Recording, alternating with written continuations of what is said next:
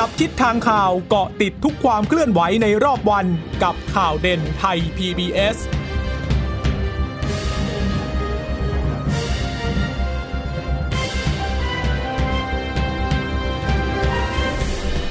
สวัสดีค่ะ สวัสดีค่ะ ต้อนรับคุณผู้ฟังสู่ข่าวเด่นไทย PBS นะคะ เราพบกันเป็นประจำทุกวันจันทร์ถึงศุกร์บ่ายๆ แบบนี้ค่ะ อัปเดตข้อมูลข่าวสารที่เกิดขึ้นในรอบวันก่อนส่งต่อ ประเด็นไปยังข่าวข้ามมิติใหม่ทั่วไทยค่ะ ค่ะ คุณผู้ฟังสามารถรับฟังข่าวเด่นไทย PBS ได้นะคะ ผ่านทางเว็บไซต์ไทย PBS Radio com หรือว่าจะฟังผ่านทางแอปพลิเคชันไทย PBS Podcast ได้ด้วยนะคะ ก็ติดตามกันฟังเป็นประจำทุกวันนะคะ และวันนี้ก็เป็นหนึ่งวันก่อนที่จะมีการชุมนุมใหญ่ในวันพรุ่งนี้นะคะ ที่จะเกิดขึ้น ทางกลุ่มผู้ชุมนุมก็ยังคงยืนยันว่าจะเดินหน้าจัดการชุมนุมต่อไป ถึงแม้ว่านายกรันตรีเนี่ยจะได้อออกรายการโทรทัศน์รวมการเฉพาะกิจนะคะแล้วก็มีการพูดถึงเรื่องของโควิด -19 นะคะที่เป็นห่วงในเรื่องของการชุมนุมที่อาจจะทำให้เกิดความเสี่ยงในการติดเชื้อได้ แล้วก็การชุมนุมเนี่ยอาจจะทำให้ เป็นเหตุที่ทำให้มีการแพร่ระบาดของโควิด -19 แล้วก็จะไปยิ่งซ้ำเติมเศรษฐกิจในตอนนี้นะคะแต่ถ้าว่าดูเหมือนว่ากลุ่มผู้ชุมนุมก็ไม่ได้ฟังนายกสักเท่าไหร่นักนะคะ ก็ยังคงยืนยันที่จะเดินหน้าจัดการชุมนุมต่อไปค่ะ ค่ะ แต่ถ้ามาดูก่อนที่จะไปติดตามสถานการณ์การชุมนุมเนี่ย วันนี้มีความคืบหน้าเกี่ยวกับกรณีโควิด กัน สองสามประเด็นนะคะ ก็มาดูตรงนี้ให้จบก่อนแล้วเดี๋ยวค่อยไปดูเรื่องการชุมนุมนะคะ วันนี้ผู้ป่วยรายใหม่เพิ่มขึ้น 7 คนนะคะ เป็นคนที่เดินทางกลับมาจากต่างประเทศอยู่ใน state quarantine ทั้ง 7 คนเลย คือมาจากบังกลาเทศ1ซาอุดิอาระเบีย4นะคะกาตาร์1แล้วก็ปากีสถานอีก 1 คนนะคะหายป่วยเพิ่มขึ้นอีก 111 คน ยอดผู้ติดเชื้อผู้ป่วยยืนยันสะสมตอนนี้ 3,497 คนเสียชีวิตณขณะที่รายงานเนี่ย 58 คน แต่ว่าหลังจากที่มีการให้ข้อมูลผ่านศูนย์สบเอ่อศูนย์ข้อมูลโควิดของสบคออกมาแล้วเนี่ย ปรากฏว่าสักพักนึงก็มีการแถลงยืนยันมาว่าล่ามแรงงานไทยในซาอุดิอาระเบียเนี่ย คนนี้เขาติดเชื้อในโควิด -19 จากซาอุดิอาระเบียนะคะ แล้วเขาบอกว่ารักษาตัวที่กรุงริยาดมาประมาณหนึ่งแล้ว กระทั่งบอกว่าอาการดีขึ้นก็เลยมีการประสานเอกสถานเอกอัครราชทูตที่กรุงริยาดเนี่ยให้นำตัวของทูตคนนี้อของล่ามคนนี้นะคะออกจากโรงพยาบาลที่ซาอุเพื่อกลับมารักษาตัวที่ประเทศไทย ก็นำส่งผู้ป่วยเนี่ยมาทางเครื่องบินพยาบาลมาเลยนะคะ แต่ปรากฏว่ามาอยู่ที่โรงพยาบาลราชวิถี แล้วเพิ่งจะเสียชีวิตเองนะคะเนี่ยขณะที่เรากำลัง รายงานอยู่เนี่ยค่ะก็ที่ศูนย์แถลงข่าวของทางกระทรวงสาธารณาสุขก็กำลังแถลงเกี่ยวกับรายละเอียดเรื่องนี้อยู่ด้วยนะคะ แต่ว่าในส่วนของคุณหมอสมศักดิ์อัครศิลป์เขาเปิดเผยกันก่อนหน้าไปแล้ว ว่าว่าอาการเนี่ยเขาประสานส่งมารักษาที่โรงพยาบาลราชวิถีตั้งแต่เดือนกันยายน 63 แล้ว แล้วตอนมาถึงอาการหนักนะคะ ต้องใส่เครื่องช่วยหายใจ มาถึงเนี่ย ตรวจหาเชื้อซ้ำแต่ปรากฏว่าไม่พบเชื้อแล้ว คือไม่พบเชื้อเขาถึงปล่อยให้ออกมาได้นะอืมเชื้อไม่พบจริง แต่ปอดเสียหายไปแล้วค่ะค่ะเสียหายหนักด้วย จนกระทั่งวันนี้ 12 นาฬิกาก็เพิ่งจะเสียชีวิตนะคะ ก็เท่ากับว่าเป็นคนที่ 59 ของประเทศไทยล่ะที่เสียชีวิตอันเนื่องมาจากการติดเชื้อโควิด ติดอยู่ต่างประเทศค่ะ กลับมารักษาที่ไทยแล้วมาเสียชีวิตที่มารักษาต่อที่ไทย แล้วเป็นอาการที่ ไม่มีเชื้อแล้วด้วย แต่มันเสียหายความเสียหายมันเกิดไปแล้วนะคะสำหรับล่ามแรงงานคนนี้ค่ะ ชื่อนายหมัดนะคะค่ะเอ่อเขามีมีภูมิลำเนาอยู่ฉะเชิงเซาอืมมีลูกชายอีกสองคนอยู่ริยาดทั้งคู่เลย แล้วก็อย่างที่บอกก่อนหน้าเนี่ยคือป่วยติดโควิด -19 อยู่ ICU มาเป็นเดือนแล้วค่ะ แล้วก็นำกลับมา ประเทศไทยก่อนที่จะเสียชีวิตในที่สุด ขอแสดงความเสียใจกับครอบครัวด้วยค่ะค่ะ ซึ่งวันพรุ่งนี้นะคะ ทางกระทรวงสาธารณสุขนะคะ ก็คงจะมีการรายงานเพิ่มเติมถึงจำนวนผู้เสียชีวิตเพิ่มนะคะใช่อ่าเพราะว่าในช่วงบ่ายๆบ่ายประมาณบ่ายสองกว่า หรือว่าช่วงเวลานี้ค่ะคงจะมีการถแถลงจากทางกระทรวงสาธารณสุขถึงผู้ป่วยรายนี้ที่เอ่อเป็นแรงงานที่เอ่อเป็นคนเป็นแรงงานอยู่ที่ซาอุดิอาระเบียแล้วก็มาเสียชีวิตที่เมืองไทยจากการติดเชื้อโควิด -19 นะคะ ค่ะ ส่วนเรื่องของออการที่เปิดประเทศนะคะ แล้วก็เตรียมที่จะนำนักท่องเที่ยวเข้ามานะคะ ที่เรียกว่า STV ที่จะให้นักท่องเที่ยวต่างชาติเข้ามาเป็นนักท่องเที่ยวกลุ่มพิเศษเนี่ยก็จะต้องขอวีซ่าแบบพิเศษเข้ามา แล้วก็ขอได้ครั้งหนึ่งเนี่ย90วัน แล้วก็ต่อได้ 2 ครั้ง เพราะฉะนั้นเนี่ยนักท่องเที่ยวกลุ่มนี้ ก็จะต้องสามารถที่จะอยู่ในประเทศไทยได้ตั้งแต่ 90 ถึง 270 วันทีเดียวค่ะ ก็เป็นนักท่องเที่ยวกลุ่มที่จะต้องมาอยู่เมืองไทยยาวๆ นานๆ เลยนะคะ เป็นกลุ่ม long stay นะคะ วันนี้ในการถแถลงของกระทรวงสาธารณสุขเนี่ยก็มีคำถามนะคะ บอกว่ากลุ่ม STV เนี่ยที่เปิดให้นักท่องเที่ยวต่างชาติเข้ามาเนี่ยจะเป็นกลุ่มไหนได้บ้างนะคะ ที่ทางกระทรวงการท่องเที่ยวนั้นได้มีการเปิดเผยมาแล้วแหละว่าตุลาคมเนี้จะเปิดให้นักท่องเที่ยวกลุ่มนี้เข้ามานะคะ ซึ่งวันนี้คุณหมอทเรศกศนัยรวิวงศ์เนี่ยก็เป็นผู้ที่แถลงนะคะเขาก็บอกว่าตอนนี้กลุ่มเนี้ยที่เบื้องต้นแล้วเนี่ยก็คงจะเป็นกลุ่มนักท่องเที่ยวที่มีศักยภาพที่มีกำลังสามารถอยู่ได้นานๆในเมืองไทยนะคะ เพราะว่าถ้าเกิดมาอยู่เนี่ยก่อนที่จะมาเที่ยวเขาก็ต้องกักตัวเป็นเวลา 14 วันนะไปฟังเสียงของคุณหมอทะเรศกันค่ะ เป้าหมายหลักเนี่ยก็จะเป็นนักท่องเที่ยวชาวต่างชาตินะครับที่มีศักยภาพนะครับ เป็นนักท่องธุรกิจระดับไฮเอ็นเป็นผู้ที่ มีกำลัง เพราะว่าระบบที่เราวางไว้นะครับทั้งเรื่องหลักประกันทั้งเรื่อง เช่น มีสถานที่พำนักในประเทศไทยสำหรับเราถือเป็นลองสเตย์โดยรวมเราเราวางว่าเป็นนักท่องเที่ยวที่มีกำลังเป็นระดับไฮเอ็นนะครับอันที่สองขณะนี้ทางกรมสนับสนุนได้ประสานกับทางกระทรวงการท่องเที่ยวนะครับ ก็ทราบว่าตอนนี้กำลังช่วยกันทำรายละเอียดนะครับเพราะว่าตอนนี้ เรื่อง STV เนี่ยทางคอรมอนี่อนุมัติหลักการ แต่ต้องไปทำรายละเอียดของข้อกำหนด แล้วก็หลายเรื่องนะครับตั้งเช่น ตั้งแต่ข้อกำหนดของกลุ่มเป้าหมายนะครับ แล้วก็เรื่องของระบบต่างๆนะครับ ระบบสถานที่จะรองรับการท่องเที่ยวอะไรต่างๆ ก็ตอนรวมทั้งต้องออกประกาศอะไรนะครับ ก็อยู่ในขั้นตอนที่กำลังทำรายละเอียดทั้ง workflow นะครับแล้วก็ทั้งเส้นทางทั้งอะไรต่างๆ คงจะโดยเร็วนะครับ เพราะเรื่องนี้ผมคิดว่าจะเป็นประโยชน์ในการขับเคลื่อนนะครับ เศรษฐกิจของประเทศเศรษฐกิจของรากหญ้านะครับ ค่ะหลักการก็ออกมาแล้วนะคะคอรมอก็เห็นชอบมาแล้ว แต่ว่าหลังจากนี้ก็ต้องให้ทางกระทรวงสาธารณสุขเนี่ยไปไปจัดทำรายละเอียดมานะคะ ต้องทำงานร่วมกับทางกระทรวงการท่องเที่ยวและกีฬาด้วยนะกลุ่มแรกที่จะเดินทางมาเป็นกลุ่มไหน เป้าหมายคือใครมาแล้วพักอยู่ที่ไหนนะคะ เส้นทางจะเป็นอย่างไรนะคะ รายละเอียดเป็นยังไง มีระบบการคัดกรองการตรวจอย่างไรเนี่ยสิ่งเหล่านี้เนี่ยทางกระทรวงสาธารณสุขเนี่ยก็บอกว่าจะต้องไปจัดทำรายละเอียดนะคะ ซึ่งก็มีการถามเข้ามาเหมือนกันบอกว่าแล้วท่านนักท่องเที่ยวเนี่ยเขามีกำหนดที่จะเดินทางมาเที่ยวในต่างประเทศเป็นเวลา10 19 วัน ก็มีการยกตัวอย่างบอก 19 วัน แล้วจะต้องอยู่สเตทควอนตีน14 วัน เพราะฉะนั้นเหลือเวลาเที่ยวแค่ 5 วันหรือเปล่าเขาถามคุณหมอเหมือนกันคุณหมอบอกว่าเเดี๋ยวนี้คงจะต้องไปไปไปดูในรายละเอียดทีนะว่าเขาจะมีการแบบว่าเขาเรียกอนุโลมอะไรให้หรือเปล่า หรือว่ายังคง คงข้อกำชับเหล่านี้เอาไว้จะต้อง state quarantine 14 วัน อันนี้ก็เป็นสิ่งที่มีการถามกันเข้ามาเหมือนกันนะ เพราะฉะนั้นเนี่ยดูแล้วมีก็มีรายละเอียดค่อนข้างเยอะเหมือนกันนะคะ คือตอนนี้หลายประเทศก็เริ่มที่จะพยายามหาทางให้คนกลับเข้าประเทศให้ได้มากที่สุดแล้วด้วยนะคะ เพราะอย่างล่าสุดนี้ก็มีรายงานมาจากทางกระทรวงการต่างประเทศด้วยนะคะ รองที่บดีกรมสารนิเทศก็เปิดเผย บอกว่าตอนนี้เนี่ยสหราชอาณาจักรเขาประกาศเพิ่มประเทศไทยไปในรายชื่อ travel corridors ของสหราชอาณาจักร ก็คือคนที่ไปจากไทยไม่ต้องกักเชื้อโรคเป็นเวลา 14 วันนะ โอ้ ค่อนข้างจะให้ความเชื่อมั่นกับประเทศไทยพอสมควรเลยทีเดียวนะคะ เพราะว่าอย่าลืมว่าเราไปประเทศอื่นเนี่ยบางทียังมีข่าวมาเลยนะ ว่าคนที่มาจากไทยก็ติดชงติดเชื้อกันนะ แต่ว่าอังกฤษเนี่ยยอมปล่อยให้เข้าไปได้เลยนะคะ คือเขา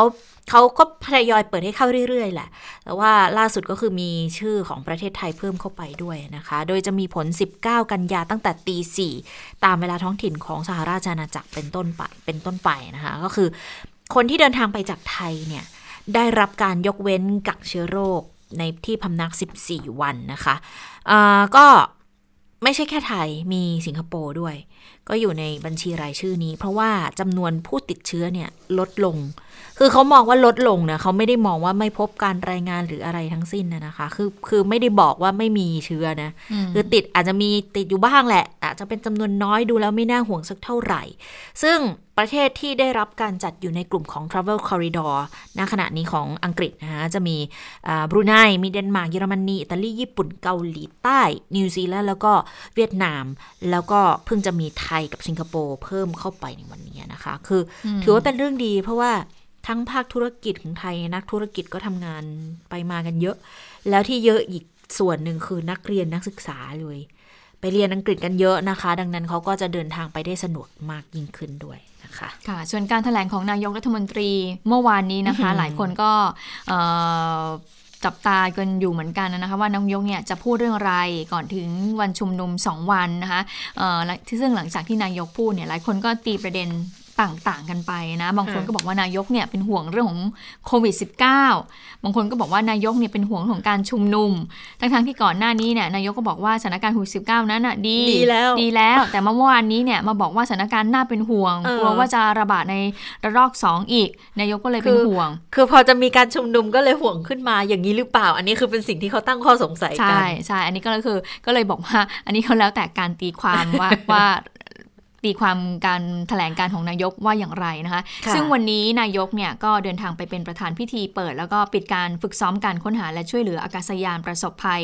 ที่ค่ายพระราม 6อำเภอชะอำจังหวัดเพชรบุรีนะคะ ซึ่งหลังจากที่นายกเยี่ยมชมนิทรรศการของหน่วยงาน ในระบบการค้นหาและช่วยเหลือของประเทศไทย แล้วก็ชมการสาธิตการฝึกซ้อมการค้นหา และช่วยเหลือผู้รอดชีวิตจากอากาศยานประสบภัย แล้วก็ส่งต่อทางการแพทย์แล้วเนี่ยวันนี้นายกก็พบกับเด็กๆด้วยนะที่มาร่วมชมด้วยนะคะ ทีนี้นายกก็พูดถึงเรื่องของอการถแถลงการเมื่อวานนี้เหมือนกันนะคะ เพราะว่านักข่าวแน่นอนว่าจะต้องถามแน่ๆ เรื่องของนายกเป็นห่วงสถานการณ์โควิดแล้วคะนี่นายกก็บอกว่าอ้าวคุณไม่ห่วงเหรอ มันจะเป็นยังไงก็ต้องห่วงสิแล้วนายกก็เลยยืนยันว่าไม่ได้ห่วงตัวนี้เพื่อไปกดดันตรงนู้นนะคะต้องมองเจตนานายกด้วยที่มีแต่ความห่วงใหญ่ ไปฟังเสียงของนายกรัฐมนตรีกันค่ะก็เป็นห่วงไหมเล่า ก็เป็นห่วงใช่ไหมเล่า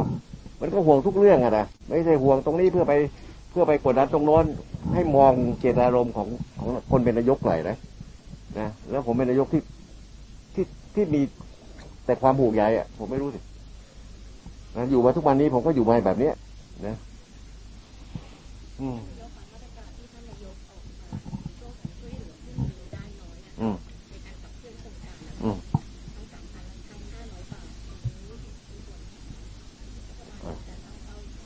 ตั้งเป้าอะไรอะเราก็ตั้งเป้าให้ประชาชนเขาเขาสามารถอยู่ได้ต่อลมหายใจเขาได้ เพราะฉะนั้นหลายอย่างเนี่ยในเมื่อวงเงินเรามีจำกัด เราก็ต้องดูที่ว่าเราจะช่วยกลุ่มไหนอะไรยังไง แต่ถ้าให้ช่วยทุกคน ทั้งหมดสามสิบสี่สิบล้านคนมันคงไม่ได้ทั้งหมดหรอกมั้งมันต้องมีมาตรการหลายมาตรการออกมา ไม่ว่าจะเป็นกลุ่ม ไม่ว่าจะเป็นพวก ไม่ว่าจะเป็นเป็นอาชีพ มันจะมีซอยย่อยออกมา นั้นในระหว่างนี้วันนี้ก็เห็นเมื่อวานนี้เขาว่ารายงานขึ้นมาว่าหลายอย่างมันก็เริ่มดีขึ้น ใช่ไหมการส่งออกต่างๆก็เริ่มดีขึ้นตามลำดับ อะไรที่มันเคยลดมันก็ลดช้าลงใช่ไหมสถานการณ์แสดงว่าบ้านเมืองเรามันก็เริ่มดีขึ้นแล้วนะแล้วอาจจะกล่าวได้ว่าดีกว่าหลาย ๆ ประเทศด้วยซ้ำไปนะโดยเฉพาะยิ่งในเรื่องเราบริหารโควิดได้ดีไงใช่ไหมวันหน้าเราก็ไปดูเรื่องการท่องเที่ยวถ้ามันเป็นไปได้ ถ้าไม่มีปัญหาโควิดระบาดใช่ไหมที่ผมพูดไปเมื่อวานผมห่วงใยจริงๆแค่นั้นแหละนะผมไม่ต้องการที่จะไปข่มขู่ใครทั้งสิ้น แต่มันเป็นเรื่องจริงนะเพราะฉะนั้นผู้ใหญ่ทุกคนก็ต้องเข้าใจตรงนี้ ต้องห่วงใยลูกหลานของท่านนะแล้วถ้ามันเป็นอะไรกันขึ้นมาแล้วมันจะรับมือกันไหวหรือเปล่าแค่นั้นแหละที่เป็นห่วง เพราะคนเป็นจำนวนมากไงใช่ไหมถึงแม้เรามีความพร้อมอยู่ก็ตามนะเพราะนั้นอะไรก็ตามที่จะลดภาระให้กับเจ้าหน้าที่เขาได้บ้างนะเขาต้องมาตรากตามหลายเรื่องทั้งโควิดด้วยทั้งอะไรด้วยหลายอย่างนะเจ้าที่เขาก็เหน็ดเหนื่อยนะคุณจะตาฟังเสียงนายกแล้วเป็นห่วงไหมก็ห่วงก็รวมตัวกันเยอะๆไง ก็เดี๋ยวจะเป็นเรื่องขึ้นมา เพราะว่า อย่าลืมว่าตอนแถลงอะนายกเขาหยิบยกกรณีที่มีการชุมนุมกันในหลาย ๆ ประเทศใช่ไหมฮะแล้วก็เลยมีการติดเชื้อกันมาอีก ยกตัวอย่างเยอรมนีอะไรอย่างเงี้ยก็ดูแล้วก็ อืมนายกบอกไม่ได้ขู่ใครทั้งนั้นนะมีแต่ความเป็นห่วงทั้งนั้นเลย มองเจตนาล้มกันน้อยนะคะ แต่ว่าก็มีหลายคนมองบอกว่าสิ่งที่นายกเนี่ยเอามาสร้างเงื่อนไขเมื่อวานเนี่ยมันเหมือนกับการเรียกแขกอยู่เหมือนกันนะบอกว่าให้มากันชุมนุมกันเยอะ ๆ นะคะอ่าเพราะฉะนั้นเดี๋ยวเดี๋ยวเรามาติดตามกันเรื่องของการชุมนุมในไหนเสียงนายกละวันนี้ยังมีอีกเรื่องหนึ่งที่นายกพูด เนื่องจากว่าพายุโนอึนใช่ไหมคะค่ะก็จะพัดเข้าประเทศไทยในช่วง 19 แล้วก็ 20 กันยายนนี้ ซึ่งก็จะทำให้หลายพื้นที่ของประเทศไทยเนี่ยมีฝนตกหนักนะคะนายกก็พูดถึงเรื่องนี้เหมือนกันนะคะเรื่องของการรับมือพายุโนอึนนะคะบอกว่าก็ต้องเตรียมดำเนินการ เพราะว่าจะต้องมีฝนตกลมแรง ตอนนี้ก็สั่งให้ทุกหน่วยงานเนี่ยแจ้งเตือนไปตามลำดับแล้วนะคะ แล้วก็ฝนที่ตกหนักตอนเนี้ยก็ต้องการเก็บน้ำเหล่านี้เอาไว้ เพราะว่าตอนนี้น้ำในเขื่อนก็ยังมีน้อยอยู่นะคะแล้วก็เตือนเส้นทางที่พายุจะเคลื่อนผ่านด้วยก็ต้องเตรียมการให้ดีนะคะ ไปฟังเสียงของนายกรัฐมนตรีกันค่ะ วันนี้ก็เพียงแต่ว่า ขอเตือนโดยเฉพาะเส้นทางที่พายุจะพัดผ่านเนี่ยด้านอีสานมาเนี่ยนะที่จะเกิดลมแรงฝนตก ต้องมีการเตรียมการนะจ๊ะเกินย้ายข้าวของของมีค่า หาที่ปลอดภัยนะไปอยู่ในช่วงที่มีสถานการณ์นะจะได้ไม่มีการบาดเจ็บสูญเสียชีวิตอีกต่อไปนะครับรัฐบาลก็จะดูแลหลังจากนั้นนะ ก็ขอให้เก็บน้ำทุกหยดทุกหยาดนี้ให้ได้มากที่สุดนะครับ ในในฤดูในพายุลูกนี้นะเพราะมันคงเป็นท้ายๆแล้วล่ะนะที่เราจะได้ได้น้ำอะนะเพราะนั้นวันนี้ก็ต้องไปปรับในเรื่องของแหล่งน้ำในพื้นที่แหล่งน้ำอะไรที่ในการเกษตรแหล่งน้ำขนาดเล็กแหล่งน้ำขนมคกอะไรทำนองเนี้ยนะวันนี้ก็ก็เป็นห่วงกันนะทุกอย่างอะนายกก็เป็นห่วงรัฐบาลก็เป็นห่วงประชาชนทุกคนนะนะ เพราะฉะนั้นอะไรที่มันจะทำให้บ้านเมืองสงบเรียบร้อยได้ อะไรที่จะมีความเอ่อสามัคคีกันได้ ในสิ่งที่มันสร้างกุประโยชน์นะให้กับประชาชนโดยตรงเนี่ยเป็นสิ่งสำคัญนะอันนี้ก็ขอฝากไว้ด้วยแล้วกันนะครับนายกครับเหตุสถานการณ์ที่เกิดขึ้นในเรื่องของน้ำในการเตรียมความพร้อมเนี่ยจำเป็นต้องมีการตั้งศูนย์อะไรขึ้นมาไหมครับมันมีเยอะอยู่แล้วละศูนย์น่ะ ตอนนี้มันก็มีศูนย์เข้ามาอยู่แล้วทำไมจะต้องตั้งพอพายุลูกลูกหนึ่งมาตั้งศูนย์ใหม่เหรอไม่จำเป็นนะมันมีอยู่แล้ว อืม ไม่จำเป็นต้องตั้งศูนย์ใหม่นะ แต่พอเห็นฝนตกน้ำท่วมทีไรก็น้ำท่วมประชาชนได้รับผลกระทบทุกทีนะคะอะทีนี้นอกจากพลเอกประยุทธ์แล้วนะคะพลเอกประวิตยวงสุวรรณก็มีการพูดถึงเรื่องของการรับมือกับพายุโนอื่นด้วยนะคะโดยพลเอกประวิตยก็บอกว่าก็สั่งการให้ทหารแล้วก็ภาคส่วนที่เกี่ยวข้องเนี่ยดูแลก็ยอมรับว่าพายุดังกล่าวส่งผลกระทบทั่วประเทศรวมทั้งกรุงเทพมหานครด้วยนะ แต่ยังไม่ทราบว่าจะกระทบไปถึงภาคเหนือหรือไม่ และทีนี้ นักข่าวก็ถามว่าเป็นห่วงการชุมนุมไหมจะเตือนอะไรไหมนะคะพลเอกประวิทย์ก็ปฏิเสธที่จะกล่าวเตือนผู้ชุมนุมใหญ่ ระบุกับนักข่าวสั้นๆว่า คุณก็เตือนเลยแล้วกัน ทีนี้ก็เลยทำให้ตรงนี้แหละค่ะที่เป็นสื่อออนไลน์เนี่ยก็เอาไปพาดหัวว่าพลเอกประวิทย์ไม่เตือนเรื่องการชุมนุม คือจริง ๆ ก็คือพลเอกประวิทย์ก็คือคงคงจะไม่เตือนคงจะไม่พูดอะไรเกี่ยวกับเรื่องของการชุมนุมแหละ แต่ทีนี้พอพลเอกประวิตยบอกว่าอะคุณก็ให้นักข่าวเนี่ย คุณก็เตือนเลยแล้วกันไม่มีอะไรจะต้องพูดแล้วอะไรประมาณนั้น ก็เลยเป็นที่มาของพาดหัวว่าพลเอกประวิตยไม่เตือนเรื่องของการชุมนุมอืมอันนี้ก็แต่ว่าบอกว่าไม่เตือนเรื่องการชุมนุม แต่ว่าไม่ต้องห่วงนะเพราะดูแลได้ยืนยันว่าเอาอยู่นะคะ ก็อืมเป็นการให้สัมภาษณ์ของพลเอกประวิตยด้วยเหมือนกัน ก็บอกเออที่เขาจะมีการขับเคลื่อนเนี่ยเออ ก็บอกคือหมายถึงจะมีการเคลื่อนของม็อบอะนะคะ ก็บอกว่าไม่ไม่ต้องห่วงทำไว้เรียบร้อยแล้ว ถ้าเกิดจะเคลื่อนมาทำเนียบ หรือว่าจะไปที่ลานพระรูปด้วยเนี่ยจะทำยังไง ก็บอกว่าก็ต้องป้องกันเขามีทางอื่นก็เลี่ยงไปที่อื่น อย่าไปที่ลานพระบรมรูปทรงมานะคะเอ่อตรงนี้ก็มีการเตรียมความพร้อมเอาไว้แล้วค่อนข้างมากอยู่เหมือนกันนะคะ แต่ทีนี้เนี่ยถ้าไปดูเรื่องการประเมินนะเขาบอกอย่างนี้ ทางกอรมนค่ะ บอกว่าประเมินสถานการณ์จัดกิจกรรมชุมนุม ของกลุ่มแนวร่วมธรรมศาสตร์และการชุมนุมวันที่ 19 แล้ว ตอนแรกบอกว่าจะจัดขึ้นในมหาวิทยาลัยธรรมศาสตร์ท่าพระจันทร์ดูแล้วจะเป็นการซ้อมใหญ่ก่อนจัดชุมนุมของประชาชนปลดแอกที่บอกว่าจะจัดขึ้นปลายเดือนกันยาเนี่ยการชุมนุม 19 นี่กอรมนเขาประเมินบอกว่า น่าจะมาประมาณ 6,000โอ้ไม่รู้เอาตัวเลขมาจากไหน ก็ ก็หลากหลายกลุ่มนะคะ ก็บอกว่ากลุ่มใหญ่ที่สุดเนี่ยก็จะเป็นเครือข่ายนักศึกษาในกรุงเทพและพื้นที่ใกล้เคียงนี่แหละ น่าจะอยู่ประมาณ 5,500 แล้วก็จะมีทางสหภาพนักเรียนนิสิตนักศึกษาแห่งประเทศไทย หรือว่าสอนทมีกลุ่มนักเรียนเลว กลุ่มเยาวชนปลดแอกเครือข่ายนักเรียนนิสิตนักศึกษาเคียงข้างประชาชนเพื่อประชาธิปไตย หรือว่าคอนปมีภาคีนักเรียนประเทศไทย กลุ่มการศึกษาเพื่อความเป็นไทย แล้วก็จะมีกลุ่มนักศึกษาจากสถาบันต่างๆ แล้วส่วนภูมิภาคน่าจะเข้ามาร่วมประมาณ 300 ก็จะมีสมาพันธ์นิสิตนักศึกษามุสลิมแห่งประเทศไทย มีกลุ่มเยาวชนตะวันออกเพื่อประชาธิปไตย แล้วก็มีแนวร่วมจากจังหวัดต่างๆ ทีนี้ก็มองว่าน่าจะมีเครือข่ายเคลื่อนไหวทางการเมืองต่าง ๆ อย่างพลเมืองโต้กลับ กลุ่ม 24 มิถุนาประชาธิปไตย กลุ่มคนเสื้อแดง กลุ่มดาวดิน กลุ่มเลือกข้างประชาธิปไตย กลุ่มประชาชนปลดกระดุมเป็นต้นนะคะแล้วก็จะมีเครือข่าย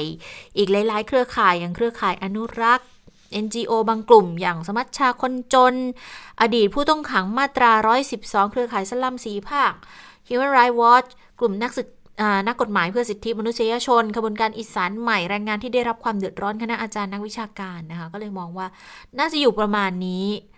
6,000 กว่าคนนะ อันนี้คือกอรมนประเมินมาแบบนี้นะคะหน่วยความความมั่นคงประเมินมาแบบนี้นะคะ แต่ว่าก็ต้องดูกันอีกทีว่าสรุปแล้ววันพรุ่งนี้เนี่ยจำนวนจะมากจะน้อยจะขนาดไหน แต่ว่าเชื่อได้อย่างหนึ่งว่าคงถ้ามาดูทางสื่อมวลชนคงไม่มีใครรายงานตัวเลขหรอก เพราะว่ามันเป็นสิ่งละเอียดอ่อนอย่างหนึ่งของการชุมนุมอยู่แล้วนะคะ แต่ว่าก็จะสะท้อนให้เห็นผ่านทางภาพที่บันทึกเหตุการณ์การชุมนุมเอาไว้ แต่ทีนี้เนี่ยเรื่องเส้นทางของการเดินทางความมั่นคงเขามองยังไงเขามองอย่างนี้บอกว่าถ้าจะออกมาน่าจะเดินไปยังแยกคอกบัวอนุสาวรีย์ประชาธิปไตย บกทบ หรือทำเนียบรัฐบาล เหมือนกับกิจกรรมของกลุ่มคนอยากเลือกตั้งนะคะ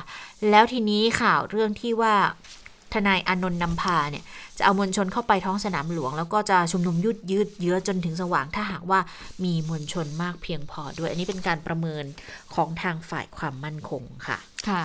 แต่ว่าวันนี้เนี่ยคณะก้าวหน้าเขาก็ไปสำรวจเส้นทางก่อนที่ทางกลุ่มผู้ชุมนุมเนี่ยจะ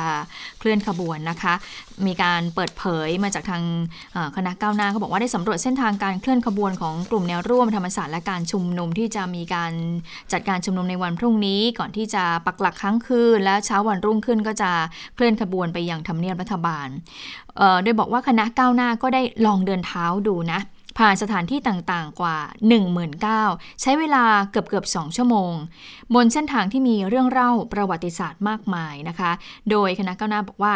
จุดเริ่มต้นเนี่ยก็ออกเดินจากลานโพ ภายในมหาวิทยาลัยธรรมศาสตร์ท่าพระจันทร์ ผ่านสนามฟุตบอลหอประชุมใหญ่ ไปยังลานประวัติศาสตร์ธรรมศาสตร์ ออกจากมหาวิทยาลัยมายังท้องสนามหลวง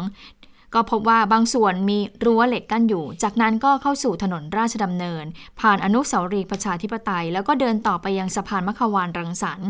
แล้วก็เลาะแนวกำแพงรั้วด้านหลังของทำเนียบรัฐบาล มาบนถนนราชดำเนินนอก ถึงแยกสวนมิสกวัน แล้วก็เลี้ยวขวาไปด้านหน้าทำเนียบรัฐบาลนะคะ โดยคณะก้าวหน้าก็บอกว่าจากการเดินสำรวจประวัติศาสตร์แห่งการต่อสู้เพื่อประชาธิปไตยของคณะก้าวหน้าแล้วเนี่ยก็ใช้เวลาไป 1 ชั่วโมง 49 นาที ก่อนที่เช้าวันที่ 20 เนี่ยจะมีการเคลื่อนขบวนจริงของแนวร่วมธรรมศาสตร์และการชุมนุมนะคะ รวมถึงประชาชนด้วยก็คงทางทีมงานคณะก้าวหน้าคงจะไปเดินสำรวจกันก่อน ว่าเขาจะคงจะใช้เส้นทางไหนในการร่วมชุมนุมก่อนที่จะออกมาพูดถึงว่าไปสำรวจมานะ เป็นเส้นทางประวัติศาสตร์ ก็ใช้เวลาในการเดินเท้าไปยังทำเนียบเนี่ยน่าจะใช้เวลาประมาณเกือบ 2 ชั่วโมงค่ะ ค่ะ แล้วทีนี้เนี่ยถ้าการวางกำลังเขา วางไว้ยังไงบ้างนะคะ ก็คือที่สำนักงงานตำรวจแห่งชาติก็ออกมาเปิดเผยแล้วเหมือนกัน บอกว่าตอนแรกเนี่ยเขาบอกว่าจะใช้แผนกรกฎ 52 ในการควบคุมสถานการณ์ แต่ว่าใช้มาตั้งแต่ปี 51 มาแล้วก็เปลี่ยนแล้วหรอเป็น10ปีแล้วอะ่ะเออดังนั้นเขาก็เลยมองว่าก็ต้องปรับแผนเป็นแผนชุมนุม 63 นะคะสถานการณ์เปลี่ยน แล้วตอนนี้ก็ยังอยู่พรกฉุกเฉินด้วย แต่เป็นพรกฉุกเฉินเพื่อการป้องกันการระบาดของโควิด -19 ก็ต้องประสานกับหน่วยร่วมปฏิบัติต่างๆ อย่างการตั้งจุดคัดกรอง แล้วประการสำคัญของการชุมนุม 63 เนี่ย ก็จะต้องปรับให้เข้ากับพรบชุมนุมสาธารณะด้วย มีการกำหนดขั้นตอนระเบียบแนวทางปฏิบัติของผู้ร่วมชุมนุม แนวทางปฏิบัติของเจ้าหน้าที่ ก็จะยังคงยึดแนวทางการดำเนินการจากเบาไปหาหนักนะคะบอกว่าไม่ได้มุ่งเน้นการใช้กำลัง แล้วก็ได้ทยอยวางกำลังเจ้าหน้าที่ทั้งในและนอกเครื่องแบบไว้ตามพื้นที่ต่างๆ แล้ว ส่วนการปิดถนนบชนประชาสัมพันธ์ให้ทราบแล้วนะคะ ว่าจะปิดกั้นตรงไหนจุดไหนอย่างไรบ้างนะคะ อันนี้ก็เป็นส่วนหนึ่งอยู่เหมือนกันนะคะ แต่ประเด็นก็คือผู้ชุมนุมเนี่ย จำนวนจะอยู่ประมาณเท่าไหร่ อันนี้บอกว่าตำรวจบอกไม่ใช่ประเด็น แต่ตำรวจวางกำลังไว้แล้วประมาณหมื่นนายการจะมีผู้ชุมนุมเท่าไหร่ไม่ใช่ประเด็น แต่ว่าถ้าผู้ชุมนุมมากแต่ไม่ทำผิดกฎหมาย ไม่กระทบสิทธิผู้อื่นทำได้ค่ะ แต่ถ้าสมมุติมาน้อยแต่ไปละเมิดสิทธิคนอื่น หรือละเมิดกฎหมายเนี่ยอันนี้สำคัญกว่าก็เป็นสิ่งที่ตำรวจเฝ้าระวังอยู่ สถานการณ์บุคคลที่ 3 จะยังไงจะเข้ามาสร้างสถานการณ์ อันนี้ก็ต้องดูแลเหมือนกัน ก็เป็นนโยบายที่ตำรวจรับมานะคะ ค่ะ ทางด้านกองบัญชาการตำรวจนครบาลพลตำรวจตรีจิรสันแก้วแสงเอกนะคะ ซึ่งเป็นรองพบชนเนี่ยเขาก็เปิดเผยบอกว่าในการชุมนุมเนี่ยของกลุ่มแนวร่วมเนี่ยก็คงจำเป็นต้องปิดเส้นทางในบางเส้นทางนะคะแล้วก็มีการพูดถึงเรื่อง ในวันนั้นก็ควรจะหลีกเลี่ยง 9 เส้นทางแล้วก็ 2 สะพาน 9 เส้นทางเนี่ยก็ประกอบไปด้วยถนนราชดำเนินใน ถนนลานหลวง ถนนราชดำเนินกลาง ถนนดินสอ ถนนราชดำเนินนอก ถนนตะนาว ถนนสมเด็จพระปิ่นเกล้า ถนนจักรพรรดิพงศ์ ถนนวิสุทธิกษัตริย์ ส่วน 2 สะพานก็คือสะพานสมเด็จพระปิ่นเกล้าและและสะพานพระราม8นะคะ แล้วก็แนะนำเส้นทาง ให้ประชาชนเนี่ยหลีกเลี่ยงผลกระทบด้านการจราจรด้วย แล้วก็บอกว่าเบื้องต้นน่ยนะคะ จะยังไม่มีการปิดการจราจร ยกเว้นกรณีที่กลุ่มผู้ชุมนุมเนี่ยเต็มพื้นที่ แล้วก็ลงมายังพื้นผิวการจราจร ก็จะเสนอให้มีการปิดการจราจรในจุดนั้น ส่วนที่จะมีการเคลื่อนขบวนมาทำเนียบเนี่ยก็อาจจะพิจารณาปิดการจราจรชั่วคราวในบางจุดนะคะ ซึ่งตำรวจก็เตรียม 2 เส้นทางเอาไว้ ก็คือถนนราชดำเนินนอก และถนนนครสวรรค์นะคะ ส่วนกรณีที่กลุ่มผู้ชุมนุมเนี่ยจะแบบเคลื่อนขบวนแบบดาวกระจายไปในพื้นที่ต่างๆ และอาจจะมีการเคลื่อนขบวนในเวลากลางคืนนั้นตำรวจก็บอกว่าจะวางมาตรการไว้ 24 ชั่วโมงนะคะ ไม่ว่าจะกระจายไปจุดไหนก็สามารถที่จะรองรับได้นะคะ ส่วนบริเวณมหาวิทยาลัยธรรมศาสตร์ซึ่งเป็นพื้นที่ชุมนุมหลักก็กำหนดจุดคัดกรองไว้ 4 จุดด้วยกันนะคะ เพื่อรองรับ ส่วนจุดรถของสื่อมวลชนนะคะก็มีการกำหนดเอาไว้นะคะ อยู่ถนนราชินี หน้าโรงละครแห่งชาติ และบริเวณใต้สะพานสมเด็จพระปิ่นเกล้าโดยตำรวจก็บอกว่ายืนยันรองรับได้เพียงพอนะคะอืมแล้วเขาก็มีการเตรียมเหมือนกันบอกว่ากรณีฝนตกล่ะอืมเขาบอกว่าทางตำรวจก็มีการเตรียมพร้อมไว้อยู่แล้ว เตรียมแผนฉุกเฉินเอาไว้อยู่แล้วค่ะ ค่ะอันนี้ก็เป็นเรื่องของการชุมนุมนะคะ แล้วก็ทางในพักการเมืองเองนอกเหนือจากทางก้าวไกลที่ยืนยันว่าจะสังเกตการการชุมนุมอยู่แล้วนะ เพื่อไทยเองก็เหมือนกันค่ะ นายสมคิดเชื้อคงค่ะ สสอุบลพักเพื่อไทย ก็เป็นประธานคณะทำงานติดตามการชุมนุมของนักเรียนนิสิตนักศึกษาประชาชน ในคณะกรรมาการการปกครองสภาผู้แทนราษฎรก็บอกว่า 19 เนี่ยค่ะ คณะทำงานมีอาสาสมัครทั้งที่เป็นพักการเมือง ผู้ช่วยสสสสพัก ก็อาสามาเป็นผู้สังเกตการการชุมนุมนะคะ ตอนนี้มีคนลงทะเบียนแล้วมากกว่า 80 คน ก็น่าจะเพียงพอในการกระจายอยู่ทุกส่วนในพื้นที่ ก็จะมีการตั้งเต็นท์บริเวณ พระแม่ธรณีบีบมวยผมข้างสนามหลวง จะมีป้ายคณะทำงาน มีการลงทะเบียน มีการแต่งตัวด้วยเสื้อโปโลสีขาว พร้อมกับป้ายแขวนคอแสดงตัวตน แล้วส่วนที่มีการคาดว่าจะประสานงานก็คือเรื่องสัญญาณโทรศัพท์นะคะ เพราะว่าการชุมนุมวันที่ 16 กันยาที่ผ่านมาเนี่ยปรากฏว่า คนเยอะติดต่อกันไม่ได้ สัญญาณโทรศัพท์ไม่พอ ก็เลยเขาบอกว่าเดี๋ยวจะต้องติดตั้งเต็นท์ที่มีการติด Wi-Fi ไว้ด้วย แล้วก็จะแถลงข่าว 3 เวลา 11 โมงบ่ายสองครึ่ง แล้วก็บ่ายห้าโมงครึ่งเพื่อรายงานสถานการณ์ด้วยนะคะะก็บอกว่าห่วงนักศึกษาที่ออกมาชุมนุม หลายคนบอกกลัวเหตุการณ์ไม่พึงประสงค์ก็เลยเรียกร้องไปที่รัฐบาลและผู้มีอำนาจให้ดูแลผู้ชุมนุมเหมือนญาติมิตร เหมือนลูกเหมือนหลาน ซึ่งนายกก็พูดแล้วนะคะว่าให้ดูแลกลุ่มผู้ชุมนุมโดยไม่ใช้ความรุนแรง นอกจากนี้ก็ยังมีการเตรียมหนังสือรับรองตำแหน่ง เพื่อใช้ในการประกันตัว รวมถึงการประสานงานในชั้นสอบสวนเอาไว้ด้วย หลักการคือจะต้องเป็นนิสิตนักศึกษาที่อยู่ในม็อบนะคะเพราะว่าอาจจะไม่มีผู้ปกครองครูอาจารย์ไปประกันตัวก็จะดำเนินการในส่วนนี้ด้วยนะคะ ค่ะอ่าอันนี้ก็เป็นความเคลื่อนไหวที่เกิดขึ้นของการชุมนุมนะคะเเมื่อสักครู่ที่ฉันเห็นมันมีความเคลื่อนไหวของ อาอาจารย์สมชัยศรีสุทธิยากรอดีตรองที่การบดีมหาวิทยาลัยธรรมศาสตร์นะคะก็ได้มีการโพสต์เฟซบุ๊กเอาไว้นะคะ ก็ระบุว่าการดูแลสถานที่ราชการให้ปลอดภัยเนี่ยถือว่าเป็นหน้าที่ของอธิการบดี แล้วก็ผู้ว่ากทมนะแต่ว่าการดูแลประชาชนให้ปลอดภัยเนี่ยเป็นคุณธรรมที่สูงล้ำกว่าปฏิเสธไม่ได้ว่าการชุมนุมของนักเรียนนักศึกษาประชาชนเนี่ยเกิดขึ้นแน่มีแหล่งนัดหมายการชุมนุมเรียบร้อยก็คือ มหาวิทยาลัยธรรมศาสตร์ท่าพระจันทร์แล้วก็สนามหลวง ซึ่ง คุณสมชัยนะคะก็บอกว่า คาดว่าผู้ชุมนุมน่าจะมีจำนวนไม่น้อยกว่า 50,000 คนนะคะ ในจำนวนนี้เนี่ยอาจจะมาพักค้างแรมด้วยนะคะ ส่วนการที่ผู้บริหารมหาวิทยาลัยเนี่ยแสดงท่าทีไม่อนุญาตให้ใช้สถานที่ แล้วก็มีการสั่งปิดการเรียนการสอนออการติดต่อราชการ แล้วก็ปิดประตูมหาวิทยาลัยนั้นนะคะแล้วก็การที่ผู้อำนการเขตพระนครก็บอกว่าไม่สามารถอนุญาตให้ใช้สนามหลวงเป็นที่ชุมนุมได้ ด้านหนึ่งเนี่ยก็คือการทำหน้าที่ข้าราชการที่รับผิดชอบในการดูแลทรัพย์สินราชการไม่ให้เสียหายก็ถือว่าเป็นไปตามระเบียบปฏิบัติ ก็ถือว่าเป็นความรับผิดชอบของบุคคลที่อยู่ในสถานะดังกล่าว แต่ว่าการตัดสินใจนั้นเนี่ยก็นำมาสู่ภาพจินตนาการที่ล่วงหน้าได้ไม่ยาก ความหมายของคุณสมชายก็คือว่า การฝ่าฝืนเข้าไปใช้สถานที่ทั้งสองแห่งเนื่องจากมวลชนมีจำนวนมาก และไม่มีที่ไปเนี่ย ความฉุกละหุกในการเตรียมการต่างๆเนี่ยที่มีมากขึ้น ไม่ว่าจะเป็นเรื่องของการเตรียมเวที เครื่องเสียงห้องน้ำเสบียงอาหาร ตลอดจนการรักษาความปลอดภัยที่ยุ่งยาก แล้วก็มีความเสี่ยงสูงขึ้น ผู้บริหารทั้งสองสถานที่เนี่ยรู้อยู่แล้วนะคะว่าจะต้องเป็นอย่างไรนะคะ ในเรื่องของการใช้สถานที่เพียงแต่แสดงแค่ต้องการเพียงแต่ว่าต้องการแสดงบทบาทว่าไม่รับผิดชอบใด ๆ ทั้งสิ้นเท่านั้นเอง แต่จะรู้หรือเปล่า อาจารย์สมชัยเขาก็เหมือนกับ ท้วงติงมาแบบนี้รู้เปล่าว่า การที่ไม่อนุญาตเนี่ยคือการเรียกแขกให้มาชุมนุมมากขึ้น แล้วก็ยิ่งนำไปสู่ความวุ่นวายความเสี่ยงมากขึ้นนะเพราะฉะนั้นแล้วเนี่ยมหาวิทยาลัยเนี่ย ควรที่จะเปิดประตูให้เขาเข้ามาเตรียมการ โดยเชิญแกนนำเนี่ยเข้ามาร่วมชุมนุมปรึกษากับฝ่ายความมั่นคงนะคะตำรวจที่รับผิดชอบและกรุงเทพ เพื่อที่จะวางระบบช่วยการรักษาความปลอดภัย ทั้งเรื่องของจุดคัดกรอง จุดตรวจอาวุธ การจัดการกับปัญหาจุดสูงข่มในมหาวิทยาลัยเนี่ยที่อาจจะเป็นจุดล่อแหลมของสถานการณ์ไม่พึงประสงค์ได้นะคะ เพราะฉะนั้นแล้วเนี่ยก็ควรจะทบทวน แต่ไม่รู้ว่าเสียงของอาจารย์สมชัยนี่มันเพราะวันนี้มัน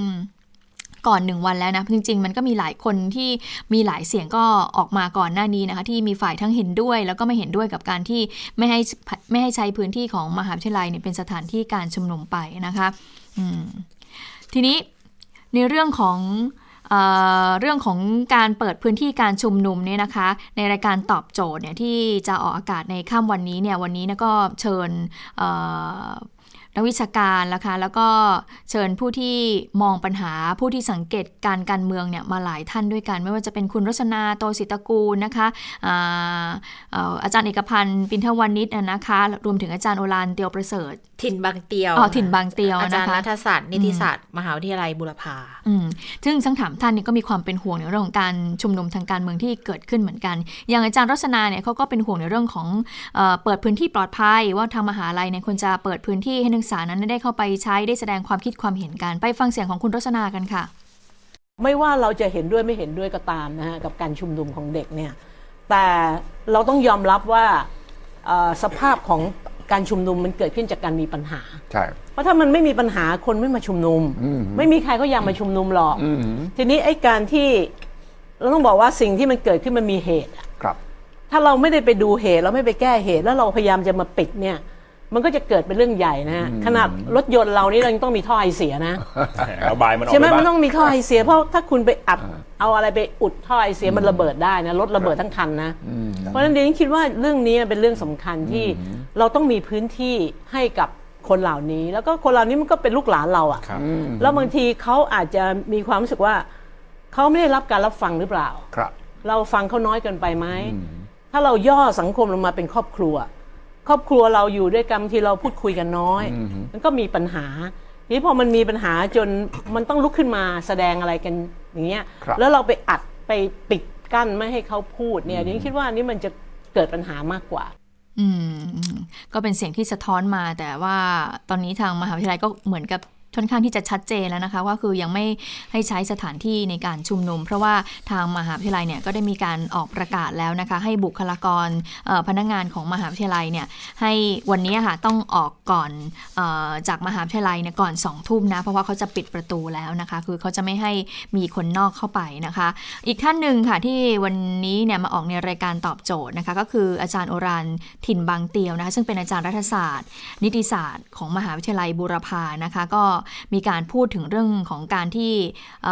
ทางมหาวิทยาลัยเนี่ยจะเปิดไม่เปิด เพราะอาจารย์ก็ถือว่าเป็นผู้ที่อยู่ในวงการการศึกษาใช่ไหมคะ ทีนี้ทาง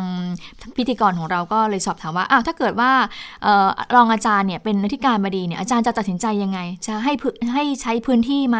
นะคะ หรือว่าจะไม่ให้ใช้นะคะ ไปฟังนะคะว่าอาจารย์จะตอบอย่างไรค่ะอันนี้ผมเข้าใจนะผมคิดว่ามันมันเป็นเทคนิคการบริหาร เพราะ ที่การและผู้บริหารต้องรับผิดชอบทางกฎหมาย การรับผิดชอบทางกฎหมายเนี่ยอนุญาตหรือไม่อนุญาตเนี่ยเป็นผลทันทีถ้าเกิดว่ามันมีความนะครับมันมีข้อกฎหมายเกิดขึ้นใช่ใช่ไหมฮะอันนี้อาจจะเป็นเทคนิคก็คือเราไม่อนุญาตนะเราตัดสินใจไม่อนุญาต แต่คุณก็สามารถพื้นมีอย่างเงี้ยสามารถใช้สิทธินั้นได้ในการชุมนุม แต่ถ้าเกิดนะครับมีกรณีทางกฎหมายมันมีหลักฐานชัด ว่าเราไม่อนุญาตเราไม่อนุญาตนี่มันเป็นเทคนิคทางกฎหมาย แต่ตอนนี้ผมคิดว่าสถานการณ์ตอนนี้นะครับ เราจะต้องลดเงื่อนไขทั้งหมดนะครับต้องเข้าใจว่าตอนนี้นะครับเวลาการมองสถานการณ์การชุมนุมเนี่ยเราจะเอาวิธีคิดแบบนิติศาสตร์นำก็ไม่ได้ครับนะครับ จะเอากลไกหลักการนำทั้งหมดก็ไม่ได้ ตอนนี้ผมคิดว่าสำคัญก็คือหลักรัฐศาสตร์นำภายใต้แรงกดดันทั้งหมดเนี่ยผมคิดว่าทุกฝ่ายจะต้องไม่สร้างเงื่อนไข อืมมันก็น่าคิดนะคะ คุณเจษตาค่ะตอนนี้คุณเจษตากำลังเข้าไปสำรวจในพื้นที่ของมหาวิทยาลัยธรรมศาสตร์อยู่นะคะ คุณพัฒพรเขาส่งภาพมาเขาบอกว่าจริง ๆ วันนี้เขาขอให้เคลียร์รถออก จากมหาวิทยาลัยก่อนสองทุ่ม ก็เหมือนที่คุณพึ่งนภาบอกนั่นแหละว่าให้บุคลากรออกจากพื้นที่ก่อนสองทุ่ม เพราะเดี๋ยวเขาจะปิดทำการมหาวิทยาลัยเป็นเวลาสองวัน แต่ทีนี้ดูในรูปก็คือก็รถยังเต็มแน่นเป็นปกติเลยค่ะ เต็มเอียด ปกติมหาวิทยาลัยธรรมศาสตร์ก็จะแน่นมากอยู่แล้วนะคะ แทบจะไม่มีที่เดินกันอยู่แล้ว คือถ้าไม่ทำทางเดินให้ก็ไม่มีที่เดินกันแหละเพราะว่ารถก็ก็ยังแน่น ๆอยู่นะคะ แล้วก็ ยังไม่เห็นการตั้งเวทงเวทีที่จะใช้ในการชุมนุมในวันพรุ่งนี้นะก็ต้องดูอีกทีว่ายังไงเหมือนกันค่ะ อย่างเมื่อสักครู่ที่อาจารย์โอลานเขาพูดบอกว่าจริงๆเนี่ยอาจจะเป็นเทคนิคใช่ไหมเทคนิคทางกฎหมาย คือทางมหาวิทยาลัยก็ต้องเหมือนกับว่าถ้าเป็นภาษาง่ายๆ คือต้องออกตัวว่าตัวไว้ก่อนว่าไม่ไม่เห็นด้วยกับการชุมนุมไม่เปิดพื้นที่นะ แต่ถ้าเกิดว่าสุดท้ายแล้วเนี่ย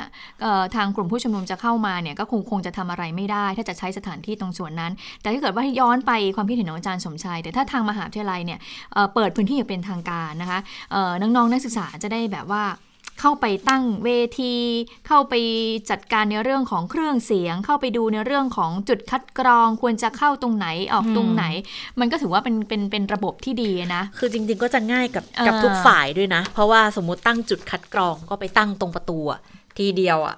ก็จบได้ทั้งจุดคัดกรองคนกรองคัดกรองโรค คัดกรองอาวุธ เพราะว่าเวลาเข้าไปในพื้นที่ปิดเนี่ยมันจัดการคนที่เข้าไปได้ง่ายกว่าอยู่แล้วนะคะค่ะ และจนถึงขนาดนี้เนี่ยตอนนี้เนี่ยนักวิชาการหลาย ๆ ท่านก็มีความเป็นห่วงกันนะ เป็นห่วงเรื่องของมือที่ 3 คือไม่ใช่แค่ห่วงเรื่องของการ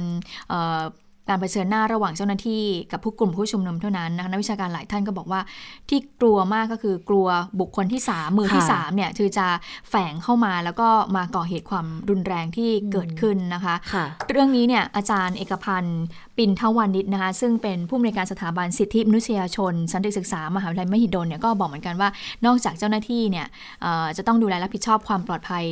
ในเรื่องของการชุมนุมแล้วเนี่ยก็บอกว่าคนที่จัดม็อบ หรือว่าคนที่จัดการชุมนุมเนี่ยก็จะต้องคิดแผน 2 แผน 3 เอาไว้เหมือนกัน หากมีความไม่ปลอดภัยเกิดขึ้น จะต้องทำยังไงด้วยนะคะ ไปฟังเสียงของอาจารย์เอกพันธ์ค่ะ ผมคิดว่าหลายหลายคนไปบอกว่าเป็นหน้าที่ของเจ้าหน้าที่ตำรวจ ในการควบคุมไม่ให้ไม่ให้ม็อบสองสามม็อบถ้าจะมาด้วยกันแล้วไปปฏิสัมพันธ์กัน แต่ว่า ผมคิดว่าเป็นหน้าที่ของคนจัดด้วยที่จะต้องอย่างที่คุณสุชัยพูดถึงเมื่อสักครู่ว่าคคุณต้องคิดถึงเรื่องพวกนี้ด้วย ถ้ามีแล้วจะทํำยังไง ถูกต้องใช่ไหมฮะถ้ามีแล้วคุณจะมี buffer zone นะครับเขตพื้นที่ปลอดภัยพื้นที่การชนระหว่าง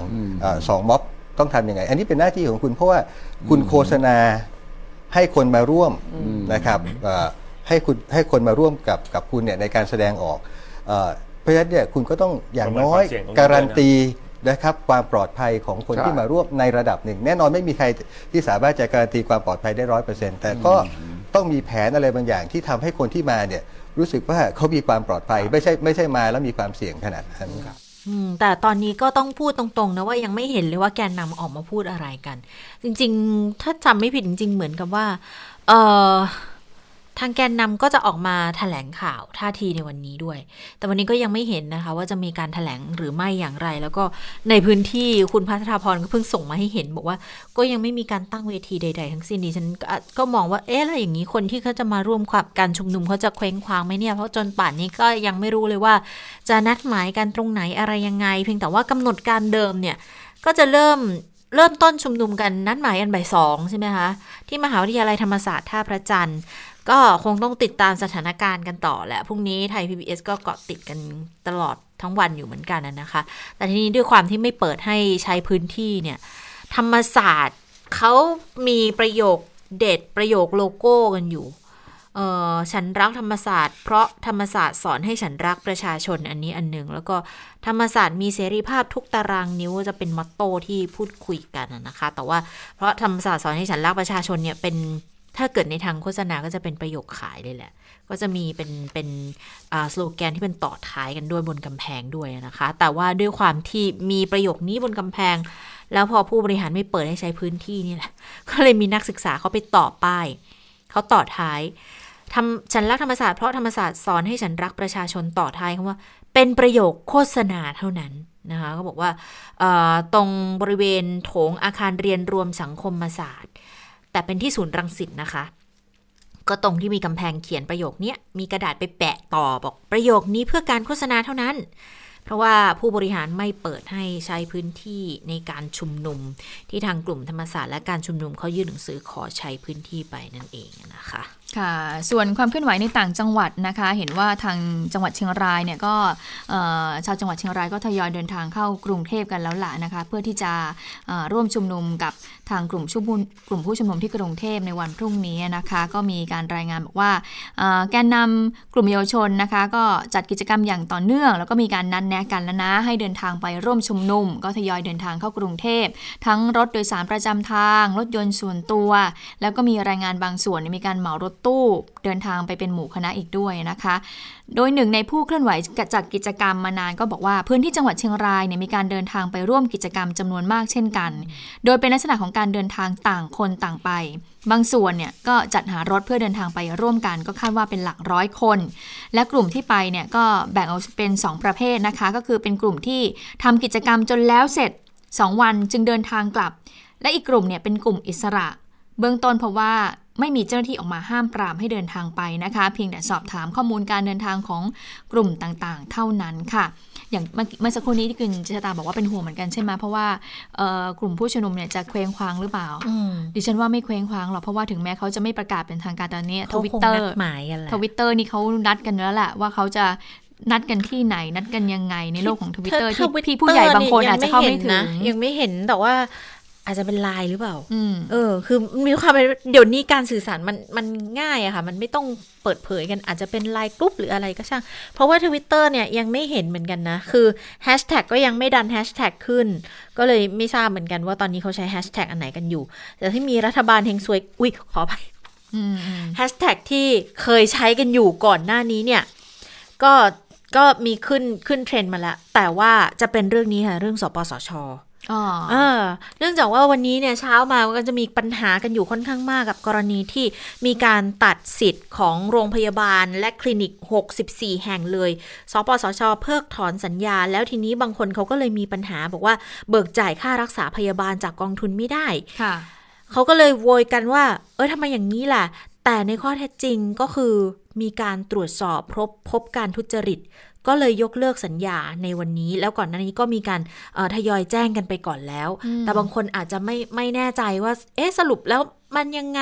คือไม่รู้ว่าพอวันนี้ปุ๊บแล้วตัดสิก็คือตัดจริงๆอะ่ะเหมือนปิดสวิตเลยอะ่ะถอนออกจากระบบเลยนะคะ ดังนั้นก็เลยยังมีหลายคนเหมือนกันที่ชุนลมุนกันอยู่ว่าอ้าวแล้วเดี๋ยวฉันจะต้องทำยังไงฉันประวัติฉันอยู่ที่โรงพยาบาลหรือว่าที่คลินิกแห่งนี้เนี่ยจะต้องทำยังไงกันต่อนะคะ วันนี้ทางสำนักงงานหลักประกันสุขภาพค่ะคุณหมอการุณ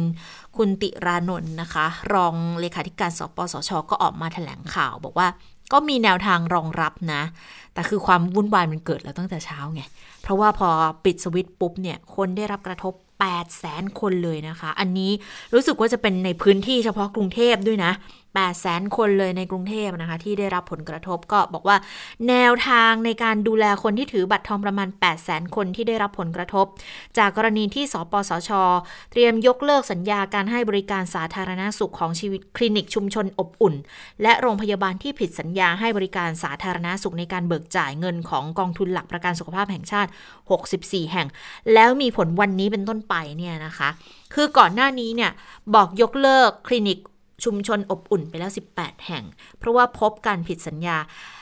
วิธีการทำผิดก็ก็ง่าย ๆ ค่ะ เบิกจ่ายแต่จริงๆไม่มีคนป่วยในในกรณีดังกล่าวเขาไปตรวจสอบไล่หลังมาก็พบว่ามีกรณีนี้จริงก็เลยต้องเพิกผิดตามสัญญาบริการก็ต้องเพิกถอนกันไป 9 กรกฎาเนี่ยทำมาแล้วล็อตหนึ่งตอนนั้นกระทบประมาณ 2 0 0แสนเขาก็ต้องโอนชื่อไปอยู่ที่โรงพยาบาลแห่งอื่น ก็บอกว่าทำให้พยายามให้รอบข้อที่สุดแล้ว แต่ทีนี้ ก็ขยายแล้วตรวจสอบต่อก็พบอีก 66 แห่ง ที่มีหลักฐานสงสัยเบิกจ่ายไม่ถูก ตรวจไปตรวจมาพบจริง ๆ อยู่ 64 นะคะ ที่ไม่ถูกต้องก็ต้องยกเลิกเพิ่มเติมค่ะ แล้วก็เลยอย่างที่บอกว่า 8 0 0 0 0 0 คนเนี่ยได้รับผลกระทบนะคะ เพราะว่าคือถ้าไม่ดำเนินการก็จะเป็นผลกระทบกับประชาชนโดยตรงอีก เพราะว่าถูกสวมสิทธิ์รับบริการทั้งๆทที่ไม่ได้รับการคัดกรองเบาหวานความดันอะไรแบบนี้ค่ะ ก็เลยจะไปกระทบกับการวางแผนบริหารจัดการและงบประมาณภาษีของประชาชนด้วยออันนี้เขาก็เลยบอกว่ามาตรการรองรับเนี่ยคือก็ประสานไปยังหน่วยบริการในกรทม แล้ว คนที่ได้รับผลกระทบไปรับบริการที่หน่วยบริการในกรทม ที่ร่วมเป็นหน่วยบริการบัตรทองใดก็ได้ ระหว่างที่สปสชเนี่ยจะหาผู้ประกอบการรายใหม่มาทดแทนนะคะ โดยเขต 13 เขตกรทม ก็รองรับเอาไว้แล้ว เวทระเบียนทำยังไง ไปขอที่คลินิก หรือว่าศูนย์บริการสาธารณสุขในพื้นที่กทมได้ด้วยนะคะโอ้อันนี้ก็กระทบกันเยอะทีเดียวนะคะ แล้วก็แถวแถวไทย PBS ก็มีอยู่ที่หนึ่งนะ ที่ก็โดนบอกเลิกสัญญากันไปด้วยนะคะ อันนี้ก็ก็กระทบกับต่อบริการชัดเจน แล้วโรงพยาบาลเนี่ยจะมีที่เป็นโรงพยาบาลเลยนะ มีโรงพยาบาลบางไผ่ปิยเวท โรงพยาบาลทั่วไปขนาดเล็กนันอา โรงพยาบาลวิชัยเวชแยกไฟฉายค่ะ โรงพยาบาลพระรามสองด้วยนะ อันนี้โรงพยาบาลค่อนข้างใหญ่นะ โรงพยาบาลสุขสวัสดิ์ โรงพยาบาลบางขุนเทียนหนึ่ง นอกนั้นก็จะเป็นคลินิกเวชกรรมจะค่อนข้างเยอะเหมือนกันค่ะ ถึงเป็นคลินิกเวชกรรมเนี่ย แต่ว่าคนที่มีบัตรทองหรือว่าอะไรอย่างเงี้ย เวลาที่ไปหาหมอเนี่ย สมมติว่า ชื่อเนี่ยอยู่โรงพยาบาลของรัฐใช่ไหมคะ แต่พอไปหาโรงพยาบาลของรัฐเนี่ยไปไม่ได้นะ เพราะว่าเขาจะต้องหาคลินิกเหล่านี้ก่อน เหมือนกับให้คลินิกเนี่ยส่งตัวเหมือนกับว่าสกรีนเบื้องต้นถ้าไม่เป็นอะไรมากก็ให้อยู่ตามคลินิกไปก่อนนะคะแล้วก็สมมติว่าเป็นหนักเนี่ยทางคลินิกถึงจะส่งโอนไปที่ไปรักษาต่อที่โรงพยาบาลซึ่งจะได้ลดความแออัดใช่เรื่องนี้ผลกระทบมากเลยดิฉันก็มองว่ามันไม่ถูกต้องนะถึงแม้ว่าจะตรวจสอบพบการทุจริต แต่ว่าเรื่องนี้มันทำให้ผู้ป่วยเนี่ย ต้องมาเขาสับสนด้วยแหละ แล้วเราก็ต้องคือถ้าเป็นเราเราก็งงนะ แล้วสรุปแล้วฉันจะต้องทำยังไงต่อ แล้วคนที่ใช้สิทธิ์บัตรทองหรือใช้เนี่ยก็ต้องรู้อยู่แล้วเป็นคนที่ไม่ได้มีมีกำลังมากนะสำรองจ่ายเนี่ยเพราะฉะนั้นแล้วเนี่ยเขาคือค่อนข้างที่จะแล้วก็ส่วนใหญ่ก็เป็นผู้สูงอายุด้วยคุณเจษตาต้องคิดสิว่าโอ้โหมันต้องวุ่นวายแค่ไหนวุ่นวายแน่แค่เขาจะไปเดินทางไปหาหมอวันหนึ่งเขาก็ต้องเตรียมการแล้วนะว่าจะต้องไปหาหมอสัปดาห์หน้า ถ้าเกิดมาเป็นเหตุการณ์อย่างนี้เกิดขึ้นเนี่ยความวุ่นวายแน่นอนนะคะ อันนี้ดิฉันก็อยากให้ทางสปสชเนี่ยต้องรีบดำเนินการจัดการแล้วก็แก้ไขเรื่องนี้ไวๆนะคะคือทุจริตน่ะต้องดำเนินการใช่ส่วนหนึ่งต้องดำเนินการแน่ ๆอยู่แล้ว แต่ควรจะจะจะมีแบบมาตรการบรรเทาความเดือดร้อนไว้ก่อนไหม ก่อนที่จะยกเลิกสัญญาไปโดยฉับพลันน่ะนะคะ คือแต่แต่ก็เป็นไปได้ว่าอาจจะแจ้งกันก่อนหน้านี้แล้วนะ เพราะบางคนเขาก็บอกว่าจริง ๆ ที่บ้านได้รับหนังสือแจ้งมา บอกว่าให้ไปย้ายชื่อ ให้ให้เปลี่ยนสถานพยาบาล แต่บางคนเขาก็อาจจะไม่ทราบไงสมมติบางบ้านที่บอกว่าอ๋อได้รับแจ้งมา คือมีลูกมีหลานช่วยดูให้อะ ถ้าบางบ้านอยู่แต่ผู้สูงอายุอะบางทีก็ไม่แน่ใจเหมือนกันนะว่าเขาจะได้รับข่าวสารกันมากน้อยแค่ไหนนะคะ ค่ะ ก็ปิดท้ายสั้นๆ ค่ะ เตือนพายุโนอื่นนะคะ เพราะว่าตอนนี้อุทยานแห่งชาติ เกาะช้างก็สั่งปิดน้ำตกไป 2 แห่งแล้วนะคะ ตอนนี้หลังจากที่ได้รับอิทธิพลของพายุโนอื่นกันไปบ้างแล้วนะคะบอกว่าทั่วทุกภาคเนี่ยจะมีฝนตกก็ต้องติดตามกันถึงผลกระทบที่เกิดขึ้นด้วยนะคะ เย็นนี้ค่ะน่าจะเข้ามาในฝั่งไทยแล้วเพราะว่าเมื่อสักครู่คุณธนวันก็พูดอยู่ก็ติดตามอยู่เหมือนกันว่าเคลื่อนตัวไปถึงไหนถึงไหนบ้างแล้วนะคะ ก็ขึ้นฝั่งเวียดนามแล้วกำลังมาทางลาว แล้วเดี๋ยวอีกไม่นานเนี่ยเดี๋ยวก็คงเข้าไทยละเข้าไทยปุ๊บก็จะมีฝนตกหนักในพื้นที่ทางภาคตะวันออกเฉียงเหนือกันก่อนนะคะ แล้วค่อยไล่มาขึ้นไปทางเออดิฉันไม่แน่ใจแนวพายุเหมือนกันเขาบอกว่าจะเข้าพื้นที่ทางผลกระทภาคบตะวันอเนี่อยกเฉียงเหนือก่อน ใช่อืมตะวันออกเฉียงเหนือก่อนเพราะว่ามาทางฝั่งเวียดนามฝั่งลาว แต่ว่าบนหรือล่างแค่นั้นเอง ถ้าล่างก็ค่อนมาทางกลาง ถ้าขึ้นบนก็ ไปทางเหนืออีกทีหนึ่ง แต่ก็อิทธิพลทั้งประเทศนะคะ ก็ต้องต้องเฝ้าระวังกันด้วยนะคะค่ะ ได้เวลาของการเกาะติดสถานการณ์ในต่างประเทศแล้วนะคะ สวัสดีค่ะคุณสาวรักษ์ค่ะ สวัสดีค่ะ คุณผู้ฟัง สวัสดีทั้งสองท่านสวัค่ะสดีค่ะอะเดี๋ยวมาอธิบายต่อเรื่องของพายุโนอึนนะคะ ในส่วนของประเทศเวียดนามค่ะนะคะ คืออันนี้อาจจะเป็นข่าวดีนะที่ฉันว่า เพราะว่าล่าสุดนะคะสำนักพยากรณ์อากาศของเวียดนามค่ะ เขาบอกว่าก็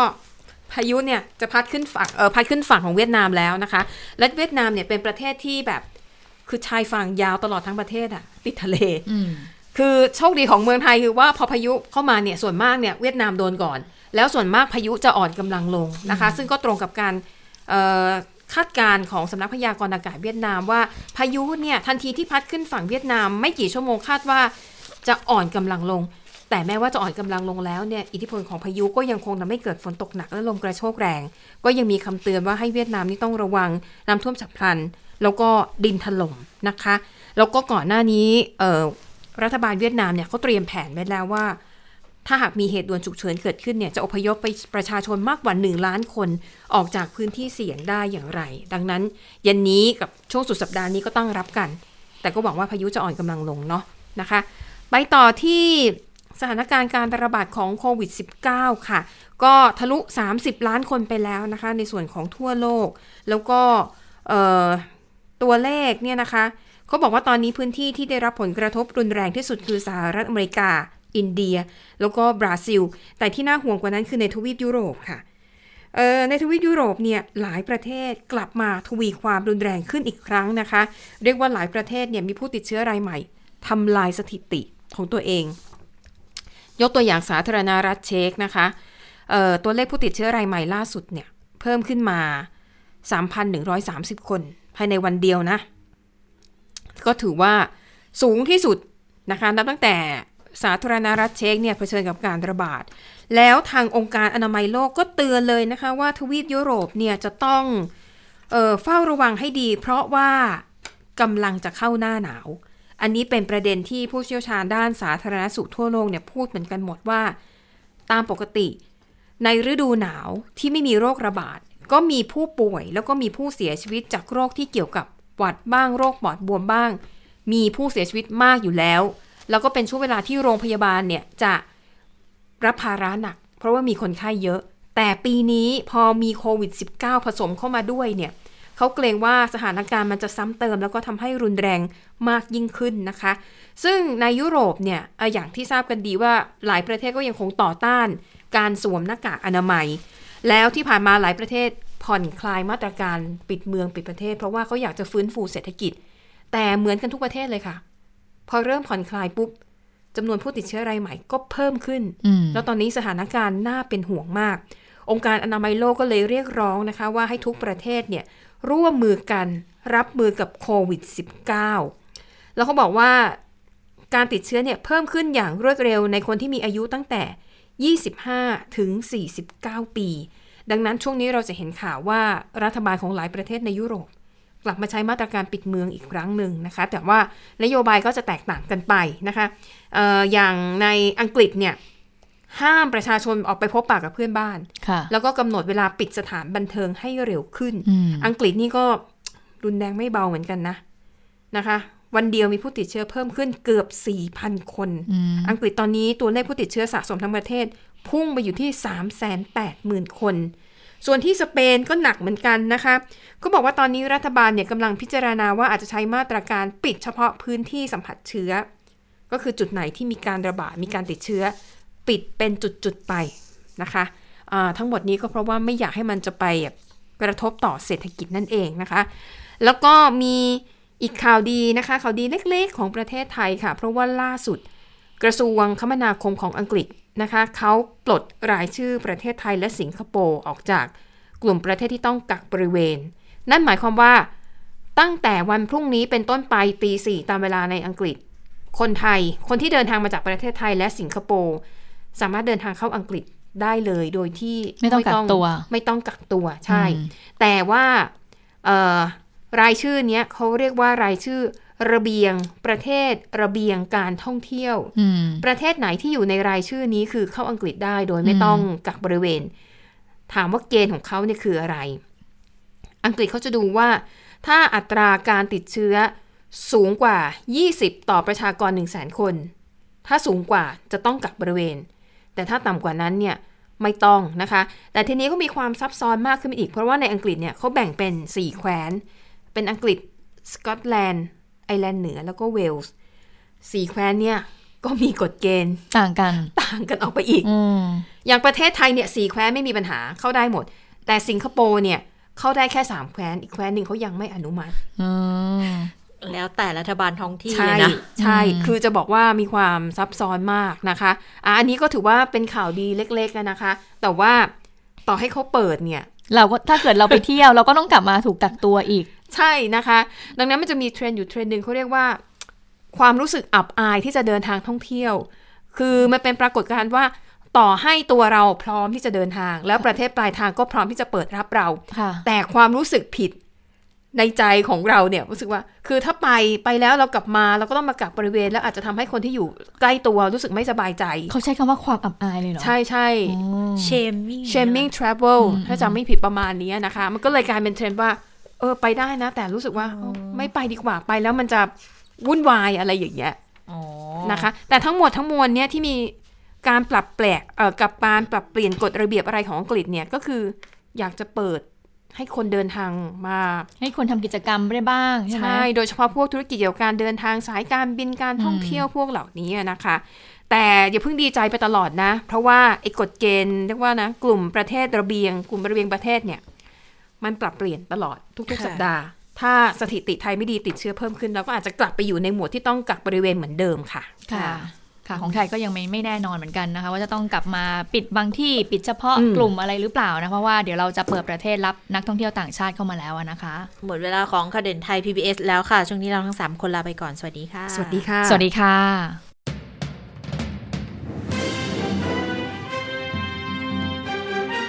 ติดตามข่าวเด่นไทย PBS ได้ทุกวันจันทร์ถึงศุกร์เวลา 15นาฬิกาทางไทย PBS ดิจิทัล Radio